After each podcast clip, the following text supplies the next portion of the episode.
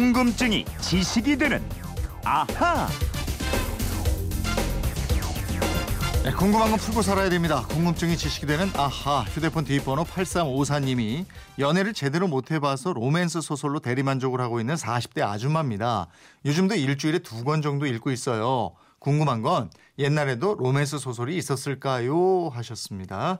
에, 오늘이 마침 마지막 주 수요일 문화의 날인데 로맨스라면 또 한 로맨스 하는 김초롱 아나운서 알아보죠. 어서 오세요. 네, 안녕하세요. 현실의 로맨스, 로맨스가 있었으니까 뭐 예. 소설은 뭐 로맨스 소설 안 읽어도 되겠네, 그죠? 아, 그래도 학창 시절 많이 읽었죠. 아, 그래요? 예, 뭐 어. 꽃보다 남자 아름다운 그대에게 예. 다 모르시죠? 여학생들 이런 거 많이. 우리는 무협지. 아니 저희 때 유행했던 말하지. 나중에 드라마로 다 됐는데. 예. 남녀가 등장하는 예. 로맨스 소설. 사실 조선 시대에는 남녀 칠세 부동석 이래서 남녀를 따로 떼놓기 바빴던 그 시대 아닙니까? 네, 그렇죠. 하지만 이게 그래서 더 로맨스 소설 아니 조금 더 야한 소설이 아. 유명했어요. 유행했어요.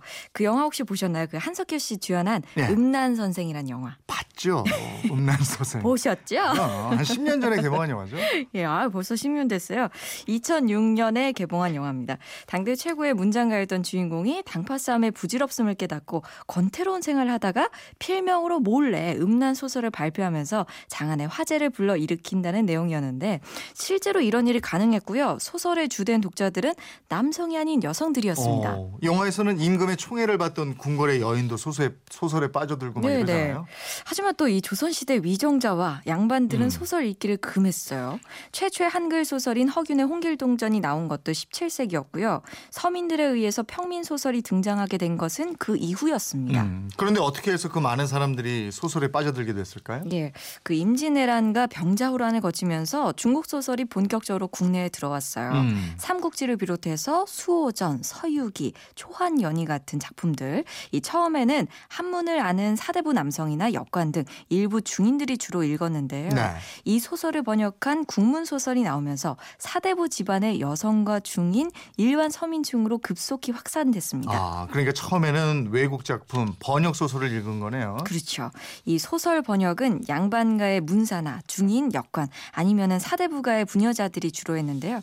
소설책을 읽으면 지루함을 달랠 수 있고 지식도 넓히고 또 유교 사회에서 억눌렸던 스트레스를 풀기도 하고요. 네. 그래서 일부 학자들은 소설을 좋아하는 노모 를 위해서 귀한 소설을 구해 바치기도 하고요. 음. 직접 소설을 지어갖고 바치기도 했다 이런 기록이 있습니다. 어, 효자는 소설까지 지었군요. 그러게요.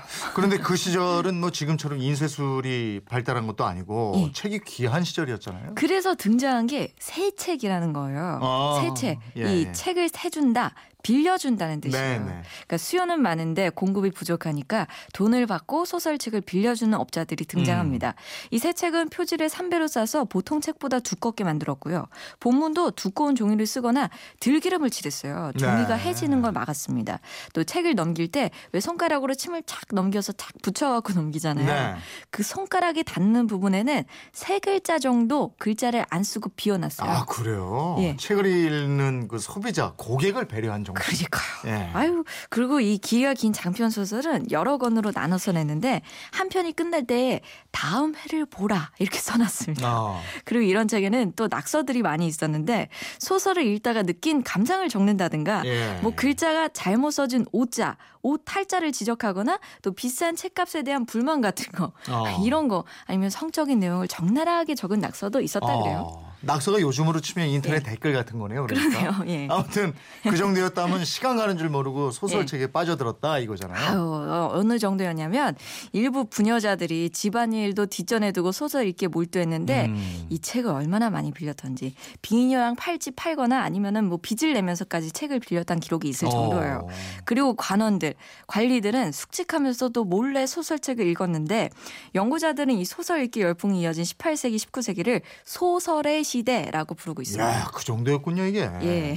근데 한글로 번역이 돼서 여자들이 소설에 빠졌다고 그래도 글을 모르는 사람들도 많았을 거고. 예. 그죠? 평민이나 그렇죠. 더 밑에 예. 계층.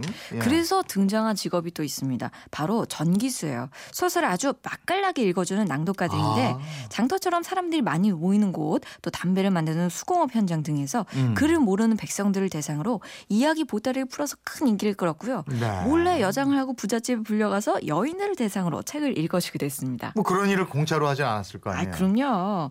얼마나 이야기를 흥미진진하게 풀어놨는지 클라이막스에서 딱 이야기를 멈춰요. 어. 그럼 사람들이 네. 다음 대목이 궁금해서 돈을 막 던집니다. 야. 그러면은 정기수가 그 다음 얘기를 쫙 풀어주는 거죠. 중간 광고네 예? 그러니까. 좀더 던져라면서 뜸을 들이기도 하고.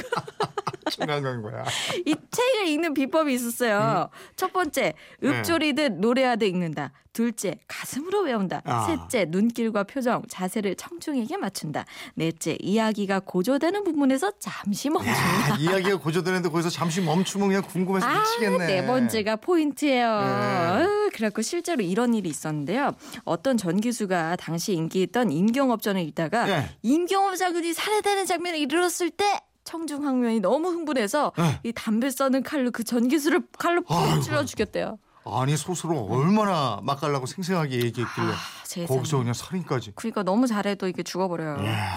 아무튼 이 전기수가 많아지면서 단원 김홍도의 풍속화 중에 담배 썰기라는 작품을 보면 음. 담배가게 풍경을 담은 그림 속에 부채를 든 채 책을 읽어준 전기수가 등장합니다. 어. 그 흥미로운 건 저 멀리 미국 옆에 있는 시가의 나라 아시죠? 네. 쿠바, 쿠바. 네. 이 쿠바에서도 19세기 말에 담배 공장에서 사람들이 시거름 할 때 2층에서 우리 전기수처럼 재미난 얘기를 들려주는 사람이 있었다는 어 겁니다. 그래요? 쿠바의 담배 공장에도 전기수가 있었어요? 네, 일어나는 사람들의 피로를 풀어주면서 재밌게 일하도록 하는 역할을 했군요. 그랬나 봐요. 그러면 이분이 질문하신 조선시대에 인기 있는 애정 소설은 뭐였어요? 춘향전도 있었고요. 운영전, 영영전, 이 비극적인 애정 소설로 인기가 높았습니다. 옥단춘전, 수경낭자전, 채봉감별곡 등이 있었는데 임경업전 같은 영어 소설을 빌려보는 사람들도 많았지만 중국이나 조선의 성애를 다룬 필사본 소설들도 꽤 인기를 누렸답니다. 그렇군요.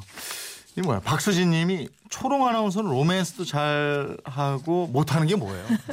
있는데 뭐 있는데 못하는 거 이게 있죠. 예.